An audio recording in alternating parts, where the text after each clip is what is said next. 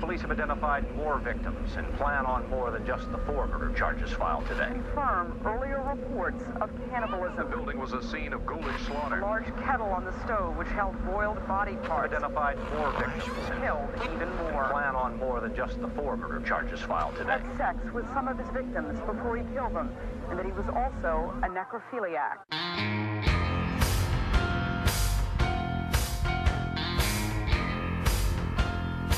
You are now listening to Grinding True Crimes with your hosts, Maddie Matt, Todd Fox, and Gabby Gab. Hey, hey, hey, welcome into another episode of the Grinding True Crime Podcast with your host, Maddie Matt, along with our narrator for today, Todd Fox. and the other host of the show. Gabby. And we are back here live, kicking off another episode for you guys. But before we get into that, I want to let you guys know where you can find us. You can find us on our Facebook page. Uh, just type in the Grinding True Crime Podcast, as well as our Instagram page, and follow us there. You can even leave comments. We even communicate back. Shout out to Adam Taylor from Australia. We, him and I have been communicating. He's given his good reviews on us. Shout out to you, Adam. Uh, also, if you want to listen to us when you're driving or working out, put it on your uh, iTunes, put it on Podbean, Spotify, Anchor, and Pandora.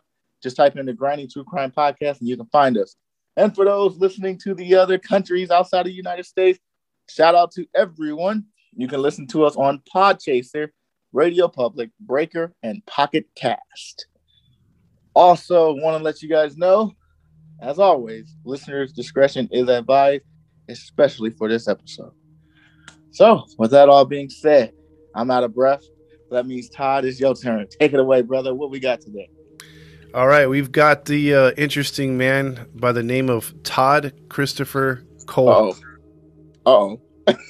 Have you I heard? thought you were gonna say Any relations? No, no relations, no relations.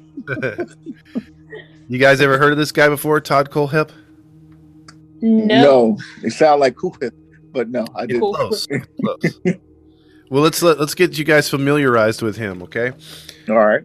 So he was born to Regina and William Kohlhepp March 7th, 1971 in Fort Lauderdale, Florida. And only Todd was thrust into a chaotic home from the start uh, from when he tur- took his first breath. Oh, damn. because his uh, mother and father, uh, who were just you know with each other to be with each other, and it was all about sex. You know, when they have a kid, that's not a good thing, right, guys? That doesn't. Nope. That never solves problems, right? Nope. Yeah, that just made the relationship worse between the two. And uh, after his birth, Regina, his mother uh, and father split up. Uh, William, and uh, he would spend the bulk of it time, the, his uh, childhood, little or early childhood, with his mother. Um, he never really had a stable home, and his mother moved around constantly and could never have a f- a, stable job. So again, there's another red flag for a child. You know, uh, hmm broken nuclear family home and then moving constantly you know no stability. Hmm so from the age of five years old and on his father then got possession of him uh, because of some legal issues that his mother had. And because of lack of a stable job for him william in georgia he bounced around even more through his uh, early childhood and school and elementary going from neighborhood to neighborhood trailer park to trailer park as as he grew up uh, so again, not good so far. Not a good childhood. Not settling in good. Nope. Frustrating. Yeah. Um, his mother, though, Regina, would get remarried to a man uh, named Carl in South Carolina, uh, and also they would have he would have two sons, and uh, he would uh, get they got custody back of of young Todd, and he brought him in the house. But at the time, uh, Carl was very adamant about punishment, meaning you got the belt if you opened your mouth, if you did this, if you do that. And to Todd later on would say it was kind of abusive, like he would take it out more on him than his own two, uh, you know, stepbrothers. Mhm. And so this led to Todd being more defiant um, against his parents, uh, running away a lot, um, just acting out. And uh, in junior high, he would have uh, behavior problems. You know, he would start to lash out against kids Like they'd be like, "Hey, teacher, check this out! I built the the planets. There's this atmosphere, the stratosphere around the sun." And then he'd come up with like a hammer or something and just blow up the Whoa. yeah, Oh, blow up the was South Park. yeah. he, he was uh he was not the uh the kid that the teacher liked at all. He was definitely Wow. an outcast. Um he also would beat on kids. Um he would lash out against teachers. Um just he'd be constantly in the trouble in trouble in principal's office. Uh, they even sent him to a little bit of a not a boarding school, what's that called? Military school for a little while. Uh, boot camp. Boot camp, yeah. And uh, at an early age too. This wasn't even high school yet. This was junior high. So we talking like 13, maybe? Yeah, yeah. Mhm. So uh, he learned it from his dad. Exactly, and he took the abuse out on other kids. So um, he was a social outcast, and despite his behavior, Todd never thought to himself, "Why don't people like me?" He just kept doing this the stuff that pissed people off and pushed people away. Um, so as he became an outcast, he began to have imaginary friends. And let's see if you guys can pick up something that kids do that, you know, usually turn into killers later on. Judging by all the shows that we've done, you guys have done, I've done, what's one particular trait they do with something or something and it, uh, it leads to uh, bigger and worse things? Animal abuse. Kitty, kitty, cat. They kill kittens or cats. Bingo and bingo. you guys nailed it right away. There's an MO to this stuff, right? Yep. Um, And you know what? I barely found that. I think you told me uh, a few years ago. You told me that that's a trait, a sign that something uh, a kid could possibly uh, be a killer or serial killer or something like that. yeah, because they're lashing out and they're getting the experience of either killing or torture, and they can't do it to a human because obviously they're at a young age. But doing it to animals and rodents are, you know, no one's going to tell them something for the most part. So they get their jollies that way, and it just gets worse as they grow older. Crazy. Yeah, they get bored eventually and go into bigger things. Yeah, so so check this out though. Right away, he gets his stepfather's gun, and he kills a neighbor's dog straight up. Whoa. Shoots just just shoots it execution style, and and to Wow. to get the feeling of it.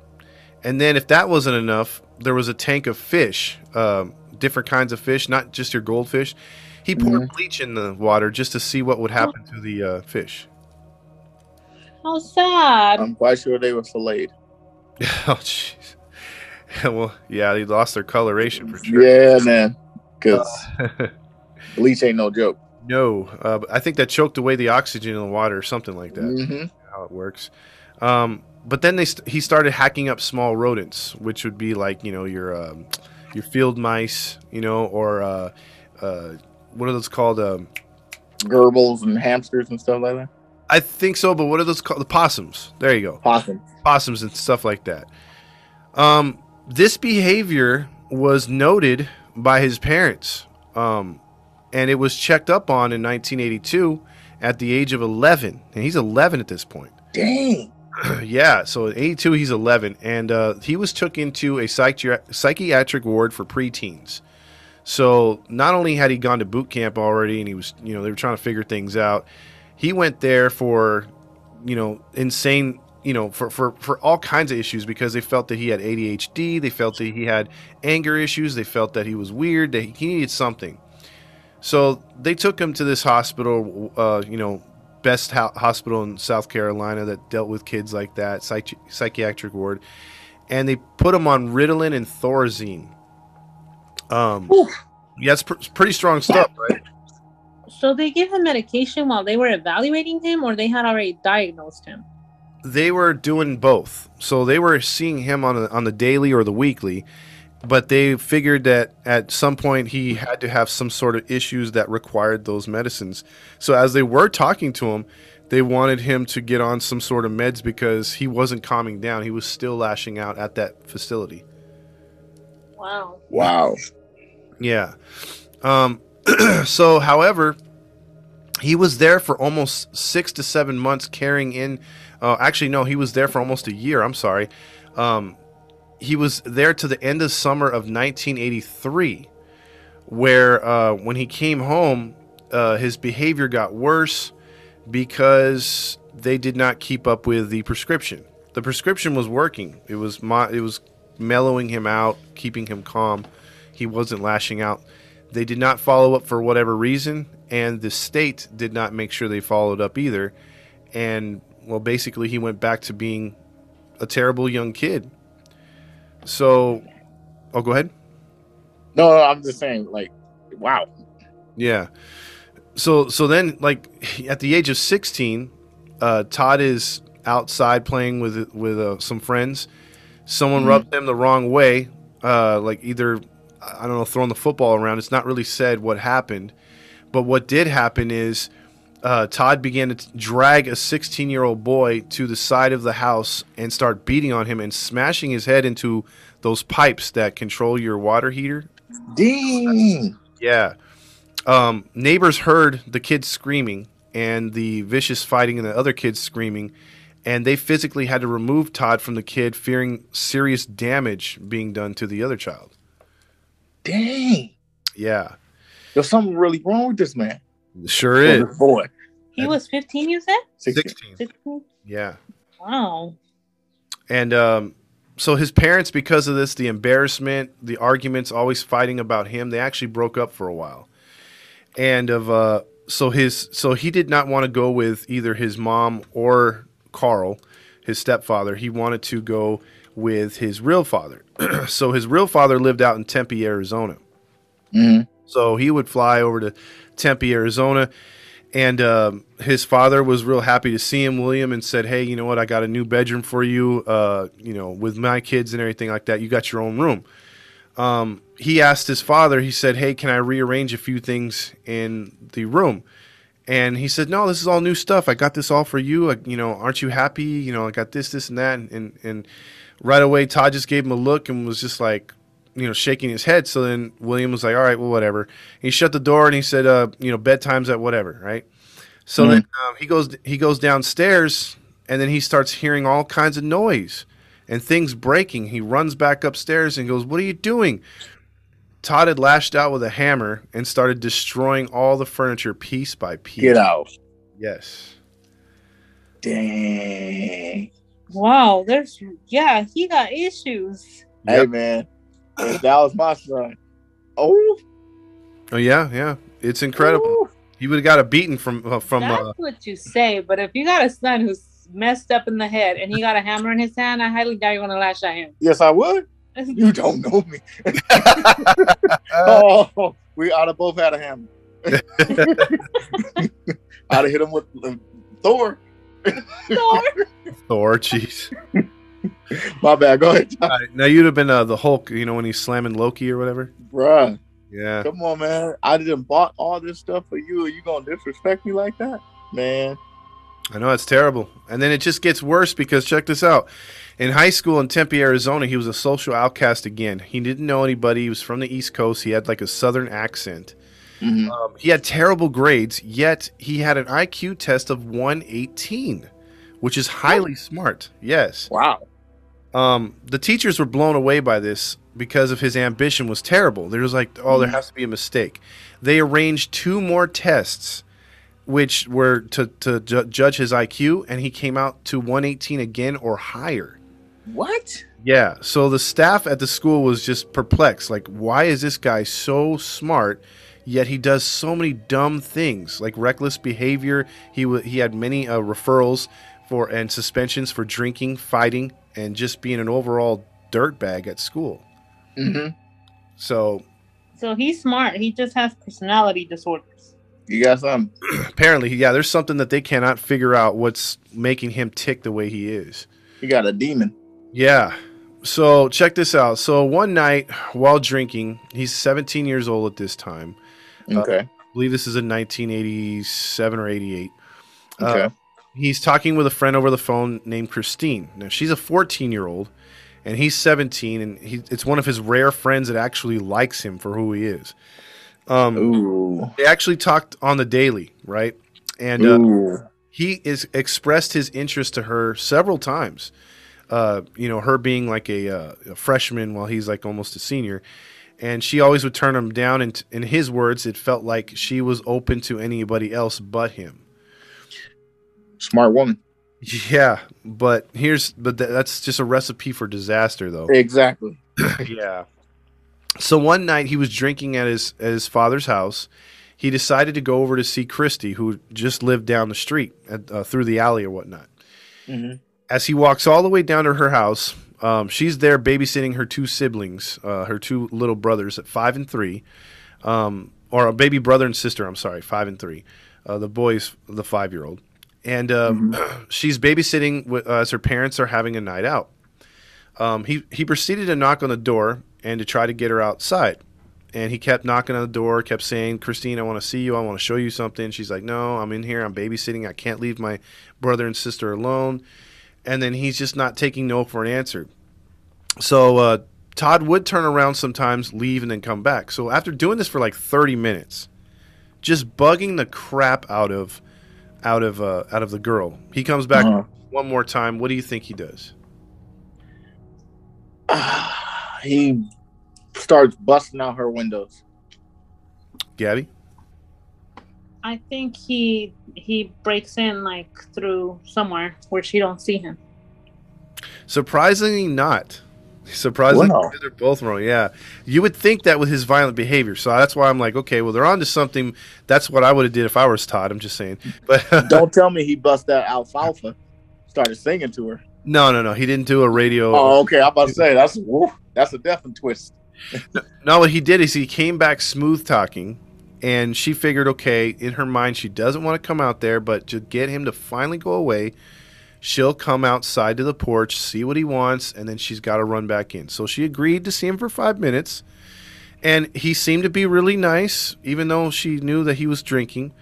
And then uh, automatically, he pulls a gun on her. What? Yes. He uh, he pulls a gun on her and says, "If you scream, I'll kill you." And um, he she's dumbfounded because she's never seen this side of him before, right? So he grabs her by the waist and starts leading her into the alley.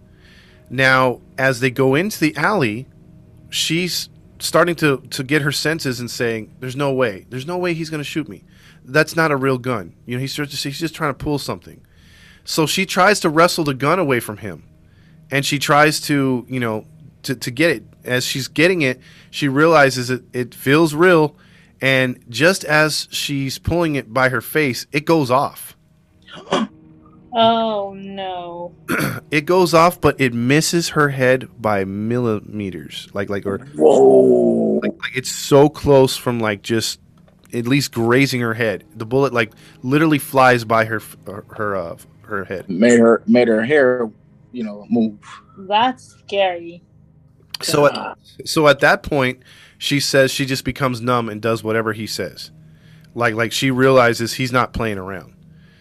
And um, so he starts to take her down again down the alley and into his house. His dad's not home. No one else. His other siblings, half brothers, half sisters, aren't there. Uh, he forces Christine down the hallway, and again, she's sort of still in shock. I mean, she almost was murdered in cold blood right there in the alley. Um, she finally gets like her. She said she was. It was like an out of body ex- experience. But when she gets to the bed, he then automatically tapes her up, uh, and then realizes, you know, her taped up. He can't take her clothes off. So He's a kid. yeah. So he he uh, takes the tape off, puts the gun to her, and says, "Get naked." And this is what sucks, and this is what you know because she's 14 years old, you know, and and she's never been naked in front of anybody, Mm. and she's now having to get naked in front of who she thought was a friend. Number one, and number two, she's realizing the fact that my brother and sister are home alone, five and three, down the block nobody there. Um, so what happens is um, he starts to get undressed, and this is how innocent she is. He takes the the tape off her mouth because he took it off her her hands and legs, and he begins to sodomize her. And her way of thinking, because she's only 14 years old, and, and I guess being that innocent, not knowing that she, when he pulls out, she tells him, you're so dumb. You, that's not where you put it for sex. What? Yeah. I mean, like he's he's having like oral sex with her, but she has no idea that that's a part of sex. You know what I mean? Wow. So she's that innocent. So she's almost like not laughing at him, but realizing, hey, he's pretty dumb. You know, sex is supposed Yeah. to mean this and that, not Yeah. you know. So I thought that was pretty crazy that she didn't realize Showed that. her showed her age. exactly. She didn't even know that, that was a, a sexual act. Yeah. Um, so at the same time, though, kudos to her little five-year-old brother. Um, he did see her leave the house, and he began to cry. His, his little sister began to cry, and he immediately called nine one one, which uh, the police were called, and the uh, the also he was able to smartly remember his his uh, dad's phone number, I believe, or something like that. But it, Mhm. they didn't say in the story how he was able to. They were able to get to the uh, the parents' number or get a hold of the parents, but somehow they were able to get a hold of the, uh, the parents. As Todd is trying to force himself on Christine, the outside his window he sees police cars racing towards her house, and so he's like, "Holy crap!"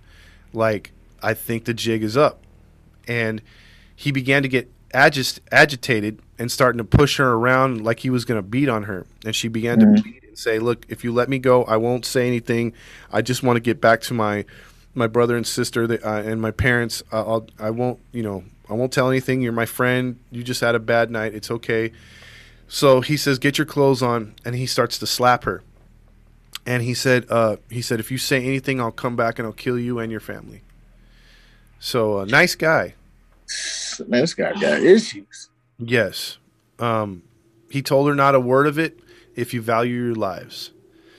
Um, so she made her way out of the house, back down the street, and to the uh, where all the police were outside her house, including her parents had just arrived. Um, her dad realizing um, that she was coming up, he ran over and grabbed her. The cops were like, "Oh my God, where were you? You know, did you did you have a boyfriend that you tried to run out with? Why would you do that to the kids?" And she said, "Yeah, I just saw some friends and I went with them and I talked to them and this and that." And the way she was describing it, her, the police were like, "All right," and, and but then her dad was like, "No, no, no, no. There's something wrong here." Yeah, yeah, smart man. Yeah, so he was he was like for 15 minutes trying to convince her to tell the truth. And the cops are getting bored. They're like, "Nah, this is this just seems like she found a boyfriend and she forgot about her brother and sister. Shame on you. Don't do that again." Um he wasn't buying it. The father, Cops. Yeah, the co- the cops are. Wait till you see the bumbling cops later on. But Uh oh, one another one caught. this is another one, unfortunately. Oh lord. I think every single story has some stupid cop. Not everyone. There was one where we had a a, a hero. Yeah, we, we've we've had a couple heroes, but way too many zeros. way too many zeros. I gotta hear this. So um so what happened was just a few minutes later, um, she began to open up. And she said what happened, uh, how he came over the house and how everything went down. And upon hearing this right away, a female officer who came down there to talk talk to her as well got the troops together and the four cop cars went over there and they raided Todd's house. Now, when they got Todd to come to the front door finally, because he was reluctant at first, he had a gun in his in his waist, and the uh, the police officer said she was ready to shoot him. Like she was ready to take him out because she didn't know behind the screen door if he was going to pull the gun or not. I don't blame her. Yeah. So um, they arrested him there that night, and uh, he was charged with sexual assault, uh, kidnapping, crimes against a minor, and a few other charges uh, mixed in with the uh, you know the minor with an illegal handgun and all that other stuff. Um, so at this time he was ch- he was uh, charged um, with all that stuff, and he was facing uh, being charged as an adult. And if he pleaded guilty, or if he uh, or if he was guilty, found guilty, he could have been facing life. Um, What? yeah, even at 17, he could. Wow. So uh, Even though he didn't kill anybody, that's shocking. I, I I know. That's what I'm saying. That's shocking.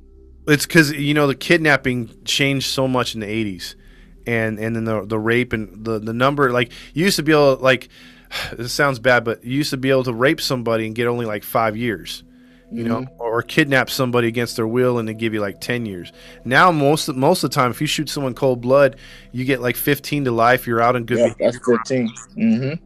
And now, if you kidnap somebody and hold them against their will for or for a day or two, uh, you could be facing life. Yep, federal offense, 15 to life. Wow. Yep, that I do know. It is. Well, that's good. Yeah, it's good in a way, but More it's consequences. it's a little bit different though, because you would think, man, if you execute someone or end a life, you know, sometimes you, you you get just a slap on the wrist, and I don't understand. Exactly. but it- exactly. it is. Um, so basically, during the trial, he pleaded guilty to the kidnapping charge, uh, not to the rape and the other stuff. Uh, he tried to get some sympathy for his the way he was raised. They went through his story of when he was a kid, and uh, but but the thing was, when they got him on the uh, the stand, he didn't show any empathy. He never once said sorry, and never never once uh, said sorry for the way that he lashed out as a child and to his parents and uh, the judge didn't buy the uh, the poor uh, the way that he was raised, and they gave him 14 years um, in uh, men's correctional jail uh, in Tempe, Arizona. Mm. So this is one though that he would actually face the charges, and actually s the charges would stick, and the time would stick. So he actually did 14 years. What? Yeah, he did. He didn't get out for good behavior. Didn't get out for any of that stuff. He actually served all 14 years. That's good. That's good. Yeah. So he um should be about like 30 now, then, right? yeah, he's about that at this time because he was uh, yeah he'd be like be about like 31, 32 around there. Yeah. So uh, while he was in jail, though, he did write, along with his parents, many letters to the governor and to the um, the uh, correctional facility, saying that he wanted to be in a minimum security prison. He didn't deserve to be in there with men, uh, hardened criminals. So he was scared. But uh, at some point, he calmed down. He got his GED and a business de- de- degree in uh, computer science. So, um, despite so wait a minute. Huh? I'm not to cut you off. He was like, he was tried as an adult, clearly, but he was barely 17 or not. He wasn't 18 at the time of the crime, correct? correct, But they threw him in the jail and they tried him as an adult, correct? correct. Dang. He Yeah. in there with the wolves. Okay. Yeah, somehow it didn't say if he uh if uh any butt pirates got to him or not. I'm quite sure they did. if you want to act like a wolf, you deserve to be with the wolves. Oh. I'm quite sure they did. you know that that jailhouse rule when they know you did something to a minor. Oh yeah, yeah. There's no empathy for you there. That's no, sir. So I'm quite sure he did. so. Despite all this, though, you know, despite you know him having a, a messed up life at this point, it's June 2001. He gets out with serving his time, and he would fly to back to South Carolina where his mom was and most of his family. His grandparents, his grandparents had this huge 162 acre piece of land, and it was basically going to be given to him in the will. There was they had three different kinds of lands, and they gave him 162 freaking acres. That's a lot. Dang. Let me get a piece. Yeah, he got a big chunk of that. So he set himself up with a little little shack or you know place out there, and uh, but he had to register as a sex offender in South Carolina. Oh wow. But despite all this, he would rehabilitate himself fast. He would get a job as a graphic designer, which paid a lot of money at the time. He would also use uh, that degree to get uh, to get his own little business going on the side, and he would uh, get his pilot's license. And on the weekends, he would fly private uh, trips for people around the East Coast and stuff. Dang, he did all that that fast? You know, yeah, we're talking like two years, dude. Like two Get thousand. out. Yeah, 2003. He was already middle class. He went from rags to riches. What's the F, what's the, what's his name again? Todd. Kohlhepp. Okay, makes sense. it's that privilege, yo. It's that Privilege. it's all good though. Go ahead. Go ahead. Go ahead. so, so in South Carolina, there's a lot of biker gangs, right? There's Hell's Angels, Mhm. Hell's Angels. yeah. but there's also Mongo. there's also street biker gangs, and, and and they're not like the they're not the kind that that do stuff. They're not the one percent. They're the type that they just they they're like a club. You know, they hang out, they they show off their bikes, they Yeah, you know, do biker clubs. Yeah, they do donuts in the streets. They show off their Uh. clothes and whatnot. Um, Todd began to get really envious of these guys and wanted to be a part of what they did. But he, yeah, but he never dressed or couldn't dress like them. He didn't have the the charisma. He didn't have a motorcycle. motorcycle. So he wanted to get into the sport and uh, you know the fashion or whatever it was called at the time. Um, he never rode a bike, like I said before, and as he would, uh, he would he would find this shop called the Super Bike Shop on in 2003. Um, he visited the the bike shop where the owner was uh, Scott Ponder, who was a local legend in the area, did a lot of motorcycle off road stuff and ATV stuff on the you know, so he he was well known in the area. Um, he came to the store one day to buy a bike or at least test run a bike, and it didn't go good. So what happened was um, he was made fun of by some of the patrons there and most of the staff uh, because Mm. yeah, he said a- he said a few things, and then he also uh, just he thought he thought it was a big shot, and he pretty much crapped himself and and and, and uh, toppled the bike and stuff. He just looked very awkward, and everyone was making him making him feel bad. So, So he thought he was cocky, and then you know, he reality hit. exactly. So um, you know, like Scott Ponder, like I said, lo- local legend. He had three employees. One was his best friend. Uh, he had his mother working there with him, and he had a mechanic that was always there. So it was always them four, and then people would come there to hang out, have beer.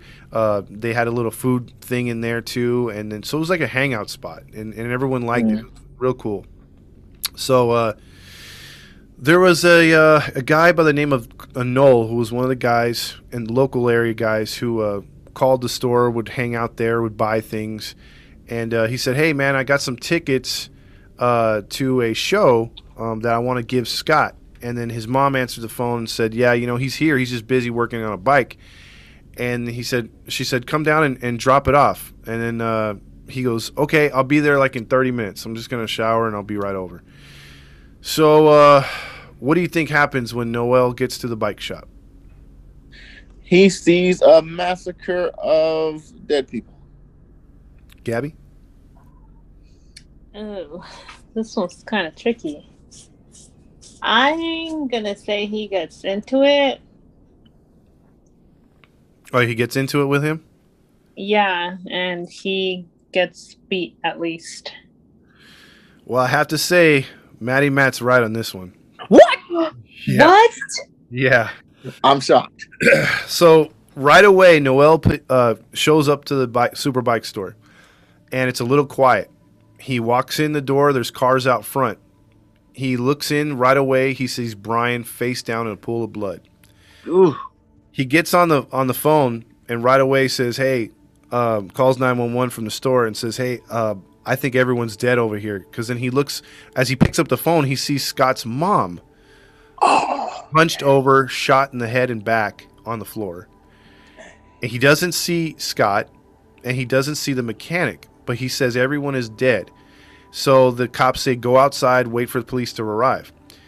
As he's walking out of the store, under one of the cars that he walked by to get into the store, Scott Ponder is underneath that car. He sees a foot out, like hanging out. He's in a pool of blood, face down. So He tried to escape probably and got under the car and got blasted. Yes. And and when police cleared the crime scene and the store to make sure the, the person wasn't still in there, they ventured to the back of the store where they found the mechanic Chris slumped over uh, the bike, shot in the head. Like still standing, but just slumped over the bike. Dang, dude.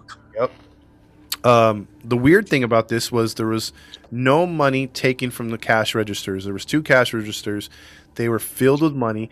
There was actually a little um, cigarette uh, holder that had a wad of cash in it, just in the in the open and just sitting there. And they Wow. had yeah, they had a, a lot of expensive motorcycle parts in the in the uh, warehouse or in the store. None of it was taken. So he just was just you making fun of me? All right. I'm gonna take your life. Yeah, so police quickly ruled out robbery, of course, and to be and they they began to think maybe this is a drug deal or, you know, some sort of personal attack. It has to be something because these people were all executed. So, police believe the attacker came in through the back and shot Chris first, which was a mechanic, as he was working on the bike, then shot Scott Ponder's mom at the cash register, killing her then shooting Scott's best friend Brian by the kiosk, and it appears that Scott Ponder was trying to run, was shot first in the back. He tried to crawl under the car for protection, but then was executed from the side of the head as someone kneeled down underneath the car to, to uh, off him that way. Um, Oh, that's cold. yeah, that's a terrible way to go.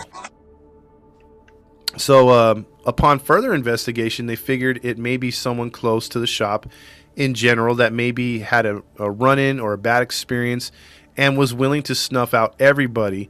And surprisingly, the police went right after the guy who made the phone call instead, which was Noel. So, What? yeah, so they so get this guys, they had the right idea. Like it was someone that, you know, got pissed off by the people and took out revenge, but then they didn't go after you know, s- someone like a suspect. They went after the 911 caller. Wow. Yeah. It- it- yeah. Well, yeah. Initially, that's what happens because you're the person there. You're the so you first one there. suspicious. Yeah, I, I get it, but Yeah. yeah, I don't know. I don't know. But you know what? I was gonna say, you know, dang, they didn't. Nobody in there had a gun or something. But then I thought about it. They're not your average. They're they're a biker club. They're not the biker gang. Exactly. Yeah. If it was Hell's Angels, yeah, they would have had. They, Oh yeah. If it was Hell's Angels, he he'd have been smoked. yeah. At least, I mean, he would have took out maybe a couple of them, but then they would have took him. Yeah. Oh, easily, easily. but um, police seem to think that uh, it was too convenient that no one was there in the shop when Noel came up to approach the bike shop because usually the bike shop is pretty busy. hmm And uh, he said, uh, then the police also said, why didn't you use your cell phone? And you know, how come you didn't use your cell phone? How come you used the phone behind the kiosk? And he said, uh, or behind the uh, the registers. And he said, I was just in shock, and I, I looked looked for the first thing when I saw the bodies, and it was the phone. So the cops are looking at him like, okay, but that's still a little suspicious. And uh, you know, and he goes, I was just doing my job as a citizen and, and reporting what I'd seen. And Noel had no history of violence, no run-ins with the law, and he was actually a real close friend and family with Scott Ponder. So they were looking into maybe some, they had a deal going that went wrong, and he was he could collect. So they're looking at insurance. I mean, they're they're they're tearing Noel up. They're wasting time on Noel. And uh, so, despite finding out that they're actually real, real good friends, the cops are still stuck on Noel because they said, "Okay, well, you saw two bodies, and then you saw the other body, but you said the mechanic was dead. You never saw the mechanic, and you never went to the back of the store. Why would you say that?" And he said because the way the bodies were, he didn't think that if the mechanic was, you know, there at the time at the store, he'd be dead too. So they're like, yeah, but you knew there was only four people in there. And so how did you know that? He's like, I was guessing that there was no other person there. And he kept trying to explain himself. And the cops were like, mm-hmm. You know, let's try a lie detector. Let's try this. Let's try. Dang, they're drilling them.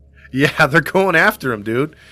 So, uh, you know, after they tried everything with him, uh, they they pretty much figured out that, that Noel was was cleared. You know that that there was no other way uh, that he could be involved in this. They're they're wasting their time. The the couples of Scott and Brian, because both of them were married, uh, were you know their their marriage partners were like, hey, you know, stop. You know, Noel wouldn't do it. They're pressuring the police. The families are getting involved. Um, so they find a couple witnesses that seen a couple cars there earlier, a red and a blue car, and they were trying to get descriptions out to the people. So they figured, okay, Noel's not there. Maybe it was someone that came earlier. It was a red car and a blue pickup truck. They put it on the news. Um, someone said they saw a white guy between the ages of 25 and 40, um, dressed like any other white guy over in South Carolina. so it didn't help the cops at all. They're all, he kind of sounded like this. They're all, well, that, that's a real clue. That's going to help us. There you go. That helps us all.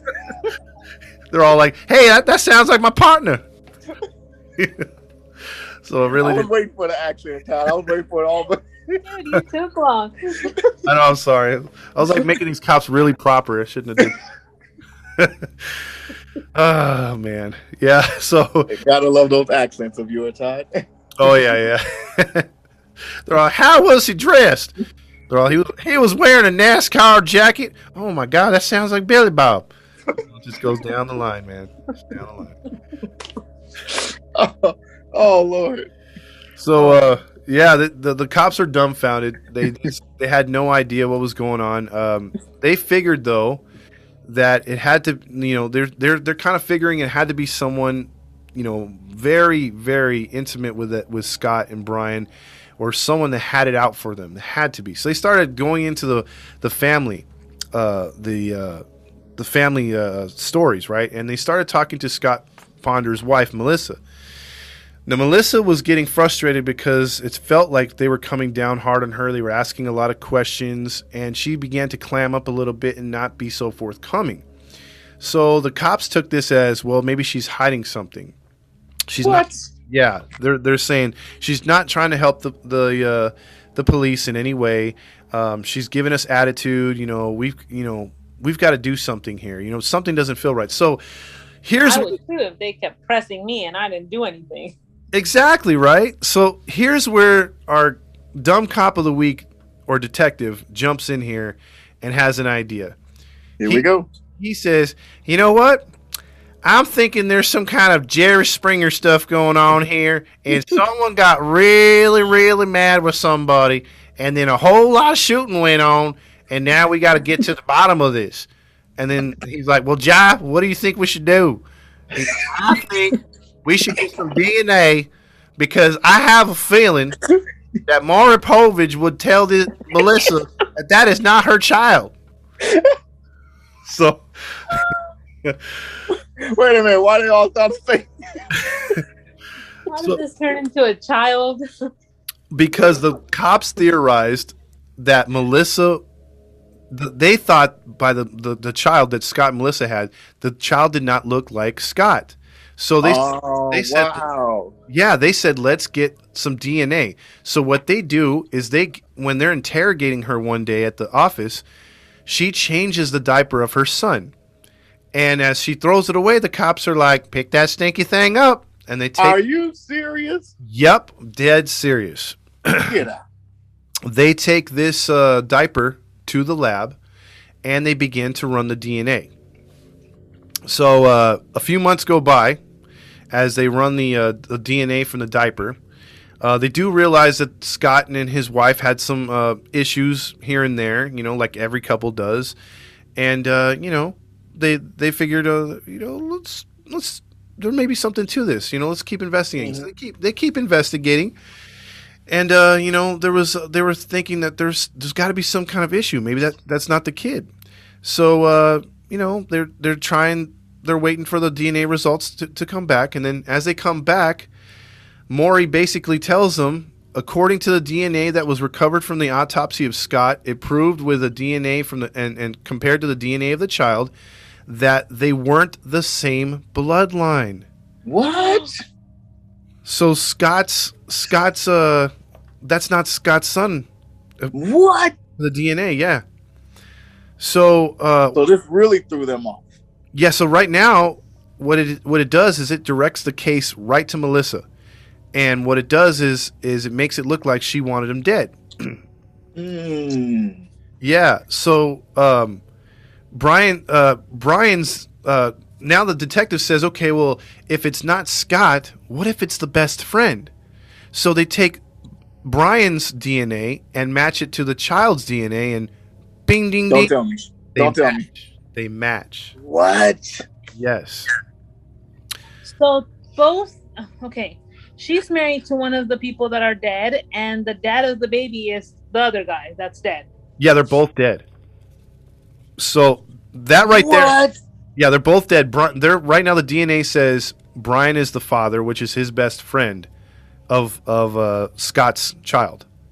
That- Also, it's really not looking good for old girl Melissa. Yeah, it's not really looking good. But one question is perplexing the police because when they bring her in and they interrogate her, she starts freaking out, crying, and saying, "I've never had sex with Brian. Brian's a family friend." They're going on and on, and they're just pressuring her. They're like, "DNA doesn't lie." Oh no, sorry, DNA doesn't lie. The wait, hold on. Did I say that right? It's D and A. Yeah, that thing with the molecules and special little things with the blood and whatnot. That's hundred percent correct. That is not your child with Scott. you having fun with that? yeah, yeah, that's pretty cool.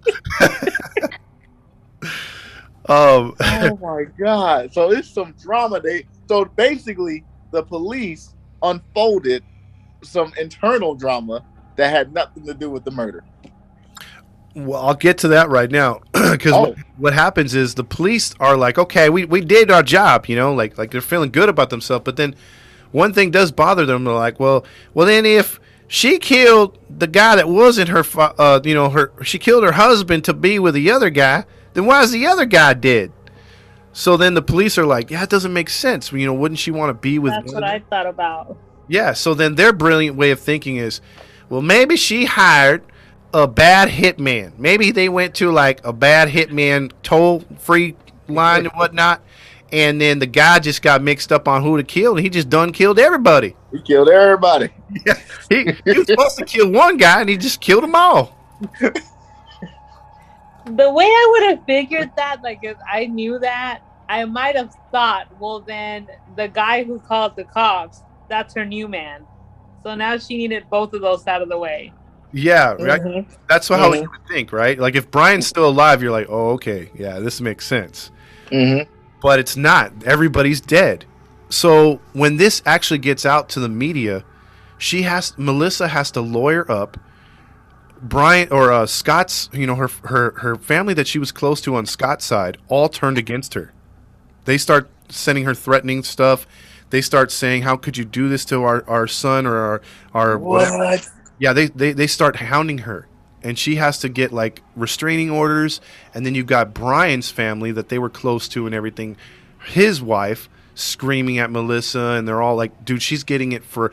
We're talking, Poor Melissa. yeah, we're talking 18 months. This woman endured this crap. 18 Dang, months. that's how long it took. Yeah, it, from the moment that they found out about the DNA and whatnot, it was 18 months that she took the fall for this. Yep.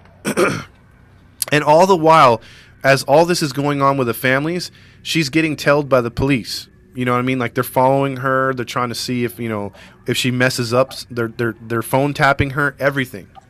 Dang. So they publicized her life just because they wanted to? Yes.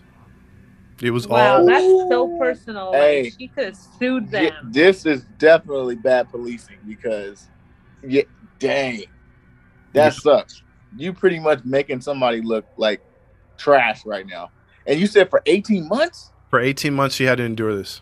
Hey, bro, somebody getting sued when, when when when it's all said and done. That's why I want millions.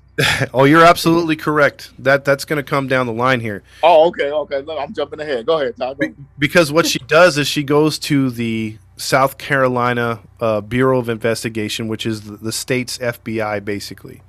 Mhm. And she's complaining. She's frustrated. She can't take it no more. She's driving herself nuts. You know, she's trying to raise a family after her her husband's dead, and then all this stuff is going on. People in the, her own community think she's a murderer. Um, you got all these things going on. She's begging for another test, for another DNA test. She's like, please, I I know I've never slept with him. She finally convinces the uh, the uh, bureau to take her up on it and retest the uh, the blood samples. so what happens is the im, the bureau takes the same DNA though that they had prior, and they re, they rerun it again. So uh, they rerun the they rerun the uh, the the blood to each other's, and they said, oh, well, the, "I know how we could fix this. Let's take the mother's DNA, and we'll run it with uh, with Scott's DNA, and if they match up, you know that's the that's the that's their bloodline right there, and then we could match it up with a kid. They decided to do things smart. They took Scott and his mom. Remember the mom that worked there? hmm They ran their DNA together, and guess what? It was not the same. Exactly. It was not Wow. the same. So they mixed up the DNA with the names. Correct. Because Oh, wow. they took Brian's DNA and then ran it to Scott's mom. Ding, ding, ding, match. Ah, So here's what happened in my mind. So they're at the police station and they take the blood samples from the two bodies and they, uh, you know, or they, or the uh, autopsy area. And, uh, you know, they, they, they take the blood from both Brian and Scott. And then uh, the one guy goes, okay, what he's thinking to himself out loud like what, what was this blood vial was this scott's or Brian's and he's all eeny meeny miny mo got your tiger by a toe hum hum hum hum hum mighty mo and then he put the wrong label on the wrong Why you do him like that?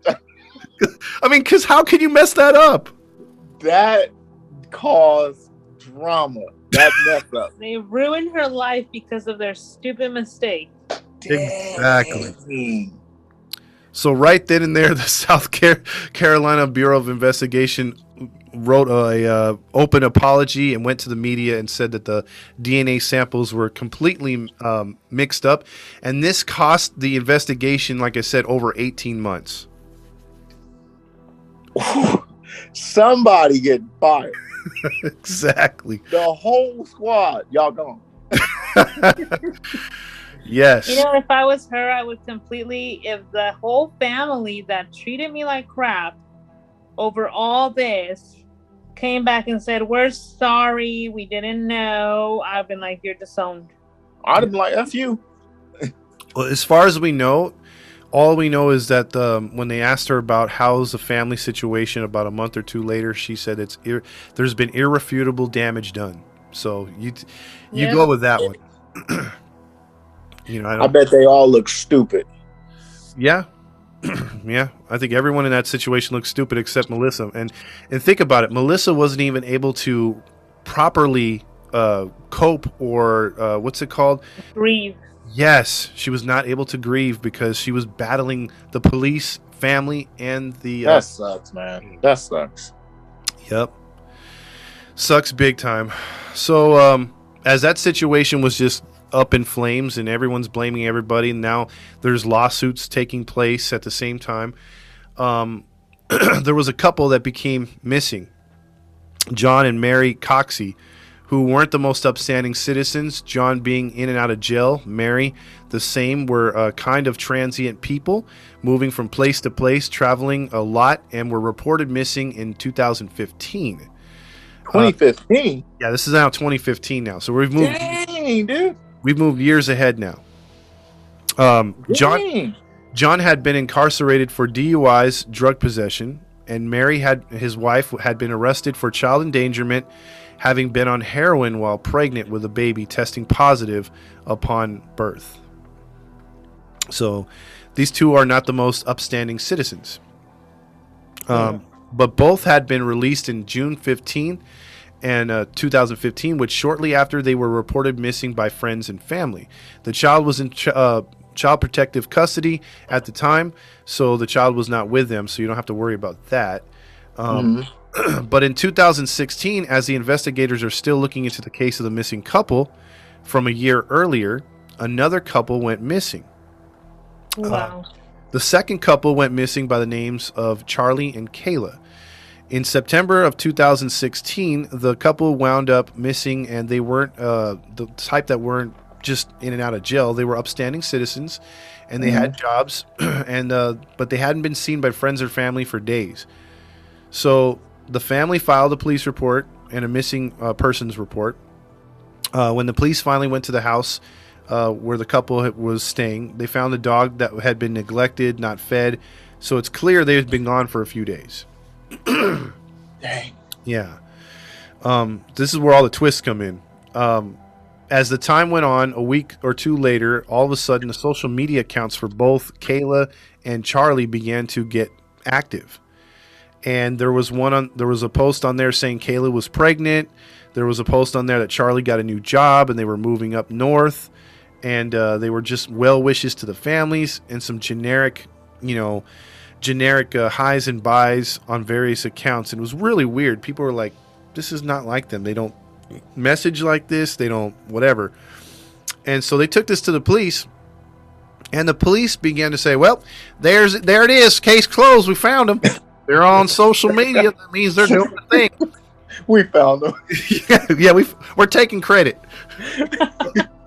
so uh, they're like, no, no, no, no, you don't understand. Like, like these people are, you know, they love their family. They wouldn't abandon their dog. They wouldn't abandon their house. They didn't even take any of their possessions. Now, well, if it's on social media, that means it's correct, right? It's, Like, no, true. yeah, it's true. and uh, they're they're all like, no, no, no, they're not there. So they're, they're trying to convince the police, and the police finally start saying, okay, stuff looks a little weird because a lot of people are coming around here saying that yeah, these guys aren't they're not acting the same. The social media is not sounding right. So they began to investigate, and then you know that woman that comes on cable TV, Nancy Grace. Uh, Oh yeah. yeah, she took up this story, and she started getting people, uh, you know, asking people, they're sharing their story, and, and people on her live show were saying that it sounds like these people were uh, kidnapped, or they've been murdered, and someone is taunting the family, taunting the police, and taunting uh, just friends and family on social media, and that's about right. Um, the so Nancy Grace was coming down hard on the police for not really taking this case seriously from the start Mhm. and also um, you know not being fully invested in it and uh, she's like it could be a serial killer and usually she's all about drama but on this one she was really uh, on point and uh, she began to get uh, people uh, internet uh, sleuths you know people into true crime like the people listening here um, to get on the internet and start investigating. And they were actually doing the job of the police. And uh, rumors started to um, to get out in the uh, Woodrow area of South Carolina that uh, there's this guy by the name of Todd who is who has hired people at certain times, and they see certain people come and go, but you know he has all this land, and you know the police should look into him. And there was a lot of people starting to say, "Hey, look at Todd. You know he's a weird guy. You know it's there. There could be something to that." Todd. Yeah. So, so, so the police, someone actually, you know, came up with a good idea and said, you know what, let's take the, um, uh, what is it called, the, uh, the phone records, or let's check the phone records and see where the last time the the, the couple pinged off of a cell tower, and, and lo and behold, in that small town of Woodrow, South Carolina, the pings came off a cell tower just a few miles from to- Todd Kohlhepp's uh, Wow. property. Yeah. So um, Todd Kohlhepp was at this time also a real estate uh, agent, and he was in town. And at the time, so the police were like, "Hey, you know what? Let's fly a plane over." Or a helicopter over his land, and let's see if we see anything that looks weird. Let's see if we see the car that's missing, uh, anything like that. So they flew they flew a helicopter and a plane over the property. They checked it out, and they saw a couple containers, a couple shacks, and then uh, you know he had another property in town, and they're like, you know what, we're to get a search warrant for this guy. Um, so as they did, the you know they, they checked the land. It's a it's a lot of acreage to check, um, but uh, they're like, hey, we're gonna we're gonna get a uh, a search warrant. And so as they did, they served a search warrant. They got him under you know in custody at his house, searching the two properties. They went on the big acre land. They found a huge kind of like warehouse type building, a two story building, and the then the bottom floor had just normal stuff, machinery and things like that. What do you think this the top floor had?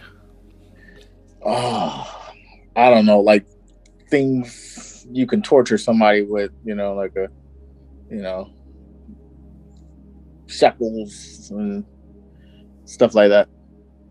What about you? I'm guessing it had like either one or more like rooms to where he would keep people tied Or- up or or body parts. women. Well, you're absolutely right on both. so it was his own little uh, toy shop of uh, torture up there, and there was cha- What? There was chains, whips. Um, there was all kinds of sex toys, uh, a bed, um, and and obviously there's women's clothing up there. So they so they they figured, okay, you know, we don't see anybody up here, but he's had people here, and he fits the creep thing. So let's search a little more. They went out to the back, and there was like one of those truck containers on the ground, Mhm. and they heard a tapping noise, and then they knocked on the door, and they were like, "Hey, is there anybody in there?" And then they heard like faint screams, and then here's the audio right here. and entered into this dark hallway of terror. Anybody got a, I need a handcuff key. Handcuff key. I don't I have got it right here. Hold up, y'all slide back. Hold on. He's got a lie. There, laying chained from each side of her body, was the missing girl from Anderson, a girl who began spilling. Do you know where your buddy is? Charlie, Yes. he shot him. He shot him. Who did? Douche. Todd Kohlhepp shot Charlie Carver three times in the chest, direct The secrets The seat. first off, that sucks. The video I'm seeing, yeah, she's literally chained to the um, what is it called? She's chained to the container, and uh, you know she's got her clothes on and everything. Um, but did you hear the voices though in there? I'm not far off on my impressions. I'm just saying. the guy's like, and then what happened? and then she, then she has to say it. Um, Dang. yeah, uh, that was pretty He crazy. got saved. Imagine had they not did the search warrant. She oh, she would have been dead in a few days. Who knows? Oh yeah, definitely. And so she'd already been gone though, like for a couple months. I mean, this was already Oh, seriously? a couple couple months had gone by already. Um, so you, so you heard the audio. They got the big bolt cutters. They went in there and they found a waste bus bucket for her to use the restroom in. A couple plates, some bread, and uh, a few things there. He had shaved her head or or, or cut it real short. Um, she was locked up on a chain, and he was in town doing his own thing. Um, here's what happened. Here's her uh, accounting of what happened. So this is about a two minute clip. She's going to explain. This is on the way to the hospital. Uh, detectives are interviewing her, and she's just spilling it all. The first like two weeks I was there in the building, my ankles were cuffed, my hands were cuffed behind my back, and I had a chain around my neck. I couldn't really even move the first week or so I was there. What did Todd do while you were there? We would get there between one and three o'clock every day, take me up to the main building, feed me, make me do whatever he wanted sexually, and then he'd put me back in the building. And then he would always come back between five and seven, take me back up to the building, beat me again. Most of the time, do whatever, get whatever out of me he wanted sexually again. And I refused to do anything that he wanted.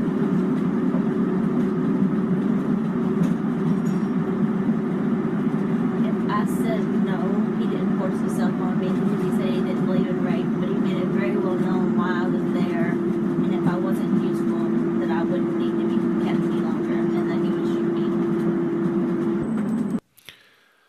Did he ever tell you how many people he's killed out there? Story wise, he told me about four. He also told me that he walked into a few years back that he walked into a bike shop in Anderson and shot four people and left, and they never found out who did it.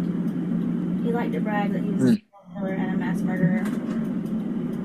He said he was going to kill more people because he had dreams of his body count being in three digits. He said right now it was still high two digits.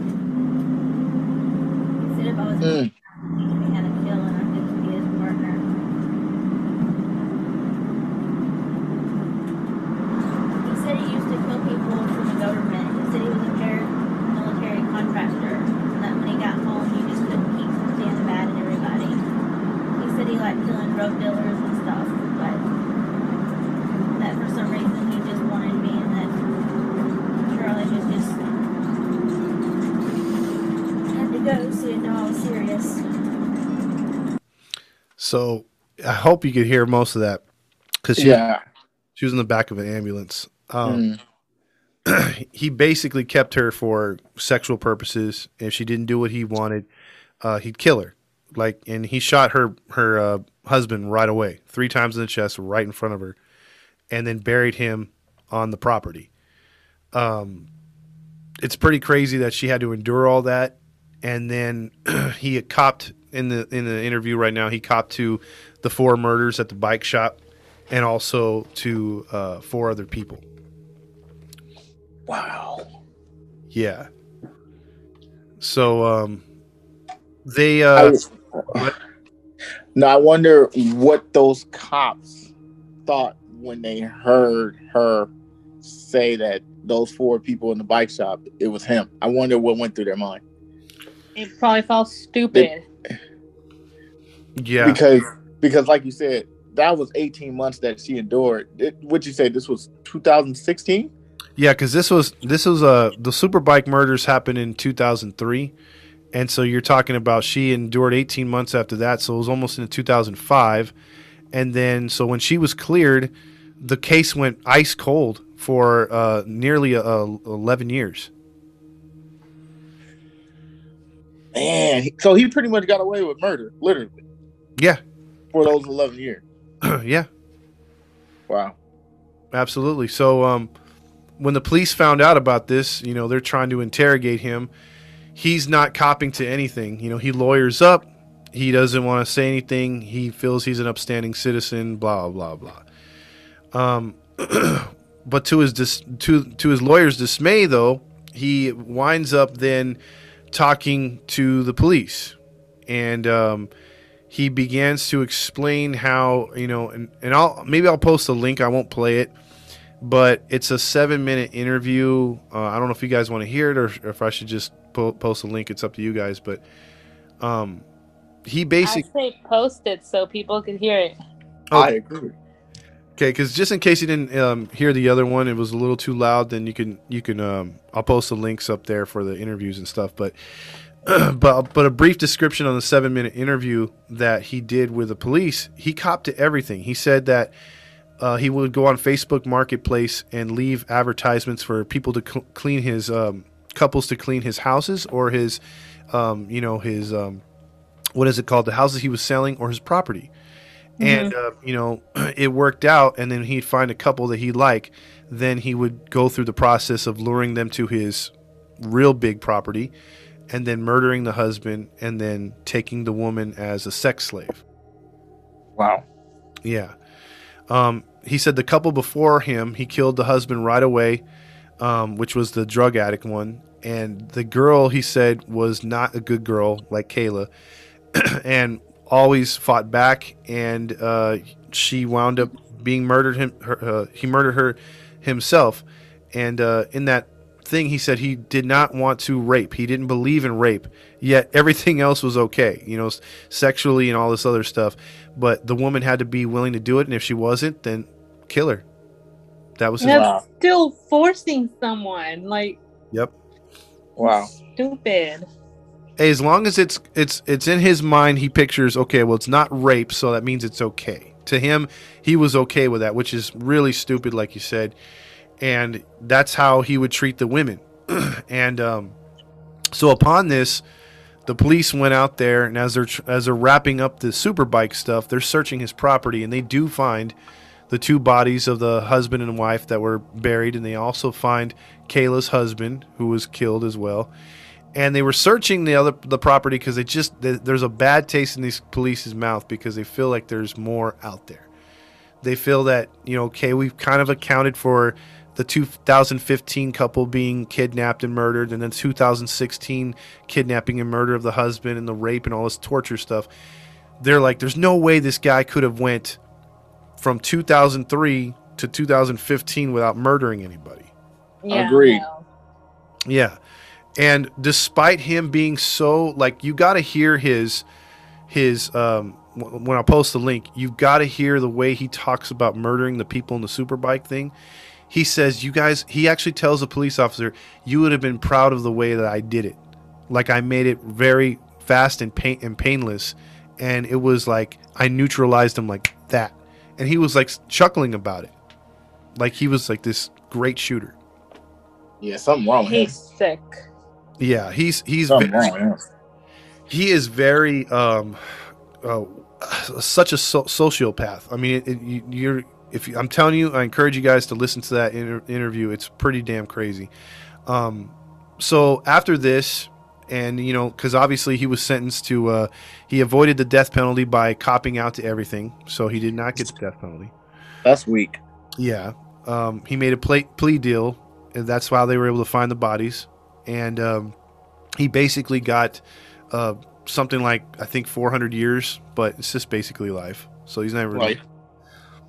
But to this day, there's still people that want to get into that area, which is I don't know what's up with the land, who's who's got possession of it now, but the police feel that it could be a dumping ground, and there could be more bodies in those 162 acres.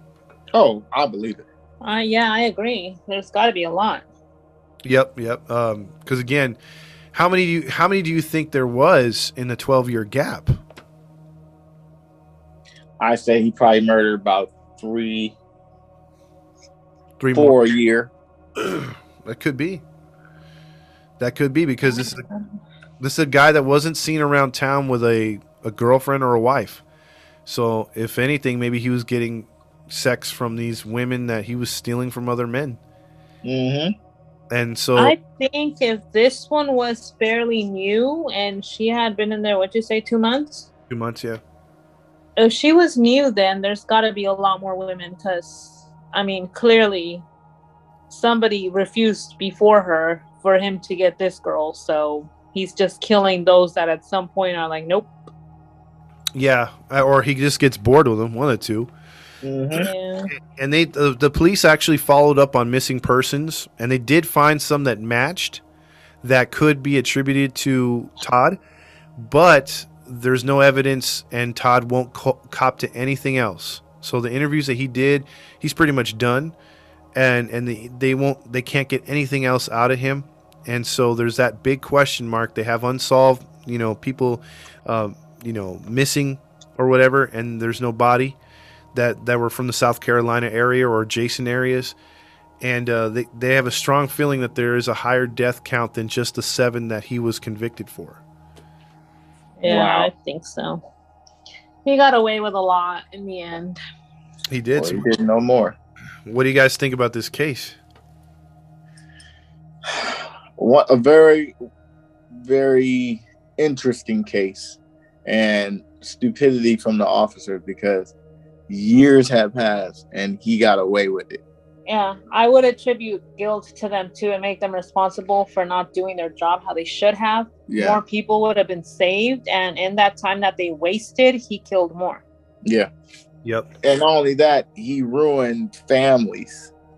Well, Oh. they they ruined families. Good point. Yeah. So I mean, I'm not going to sit here and say that you know cops are horrible or anything, but those officers, whoever were in charge, did a horrible job. And this guy right here, your cousin, the other Todd, just a scum of the earth, man. And I hope on this one, I hope what he gets what's coming for. him. Yeah, it's it's just too bad he dodged the um um the death Death- penalty. Oh yeah, yeah, he should have gotten it. You know, Yeah. he's still alive now. Oh yeah, he's still alive. You can look him up. Uh, he's he. The only thing is he's he's gained weight. That's about it. He was a skinnier dude, um, but uh, other than that, he's a he's a he's a he's comfortable. You know, he's in prison. He's no one's uh you know he's he doesn't he's not gonna die. You know, like he's gonna live out his life unlike his the people he tortured and killed. So the belief is one day that they are going to stumble upon a grave site because they did find those three bodies close together where he said they were. Um, but they're thinking that at some point someone's going to make a dig and they're going to find something. So, I'm surprised they haven't already. yeah. Well, I mean, 162 acres is a lot to cover. Um, but still, at some point, I mean, jeez, I, I would, I would literally leave it to the internet sleuths. I'd be like, hey, you guys want to come out here for a dig? You know, for a week. Mhm. you guys come out here and do what you got to do. You know, you know, use metal detectors, whatever. You know, do the job that we can't. Because obviously NASCAR's on this weekend, so we're going to be preoccupied with a Daytona 500. when I heard him say what he said with the accent on the audio, you nailed it. Wait, well, you know what? There's a, there was another clip that was uh, that I was to play for you, but I'm like, no, no, I'm to laugh as it's playing because the guy's in there, and it's it's after they get the bolt, you know, before they ask her the questions. They're all like, uh, one of the guys, one of the officers goes to her and says, "All right, you just hang tight, okay? And we'll be right back. We're gonna call an ambulance." I'm like, "Where's she gonna go? She's chained to the damn thing. Of course she's gonna hang tight." Like that's like the poorest word choice of words you could tell her. You know, Exactly. hang tight, little woman. Hang tight. She already is, sir. Get some freaking pliers and cut this thing off. I'm sure she doesn't want to hang tight any more than she has to. Seriously, man. And that guy had a deeper accent than me, man. So Oh, well, well, that's, that sucks, man. That was very graphic, and you know, hearing the audio too puts a, a vision in your mind of what that woman must have went through. You know, It's so sad, but in the end, I'm pretty sure she was very grateful that she made it out. Everybody else didn't. yeah, Exactly. She did what, and you know what? Survivor, survivor, blah, survival mode kicked in. She did what she had to do to survive. You know, you said she was in there for a couple of months. Yeah, and that's after seeing her husband shot point blank in front of her. Dang, she she had a strong will because even when they opened it up, she was able to talk. Yeah, she wasn't like She wasn't like shaky. She wasn't, you know, she she talked normal. Yep, You know, so kudos to her for enduring. absolutely, absolutely. well, ladies and gentlemen, this has been another uh, episode by the Grinding True Crime Podcast crew. Thank you, Todd, for breaking down the story of Mr. Todd, the other Todd, Yeah, the other Todd. a different Todd. a different Todd. but uh, good job, bro. Really good story, man. Oh, thank you, thank you. Yeah. So for those who are listening, thank you. And if you guys want to contact us or follow us, go to our Facebook or Instagram page, type in the Grinding True Crime Podcast. And if you want to listen to us on your uh, on your podcast streams, just type, go to Podbean, Spotify, Anchors, iTunes, Pandora, and for those out of the country, Podchaser, Radio Public, Breaker, and Pocket Cast. You can listen to us on those streams. Well, that all being said, this is your boy Matty Matt signing off with our narrator for today Todd Fox. and the other host of the show. Gabby, And we are out. toodles. Peace.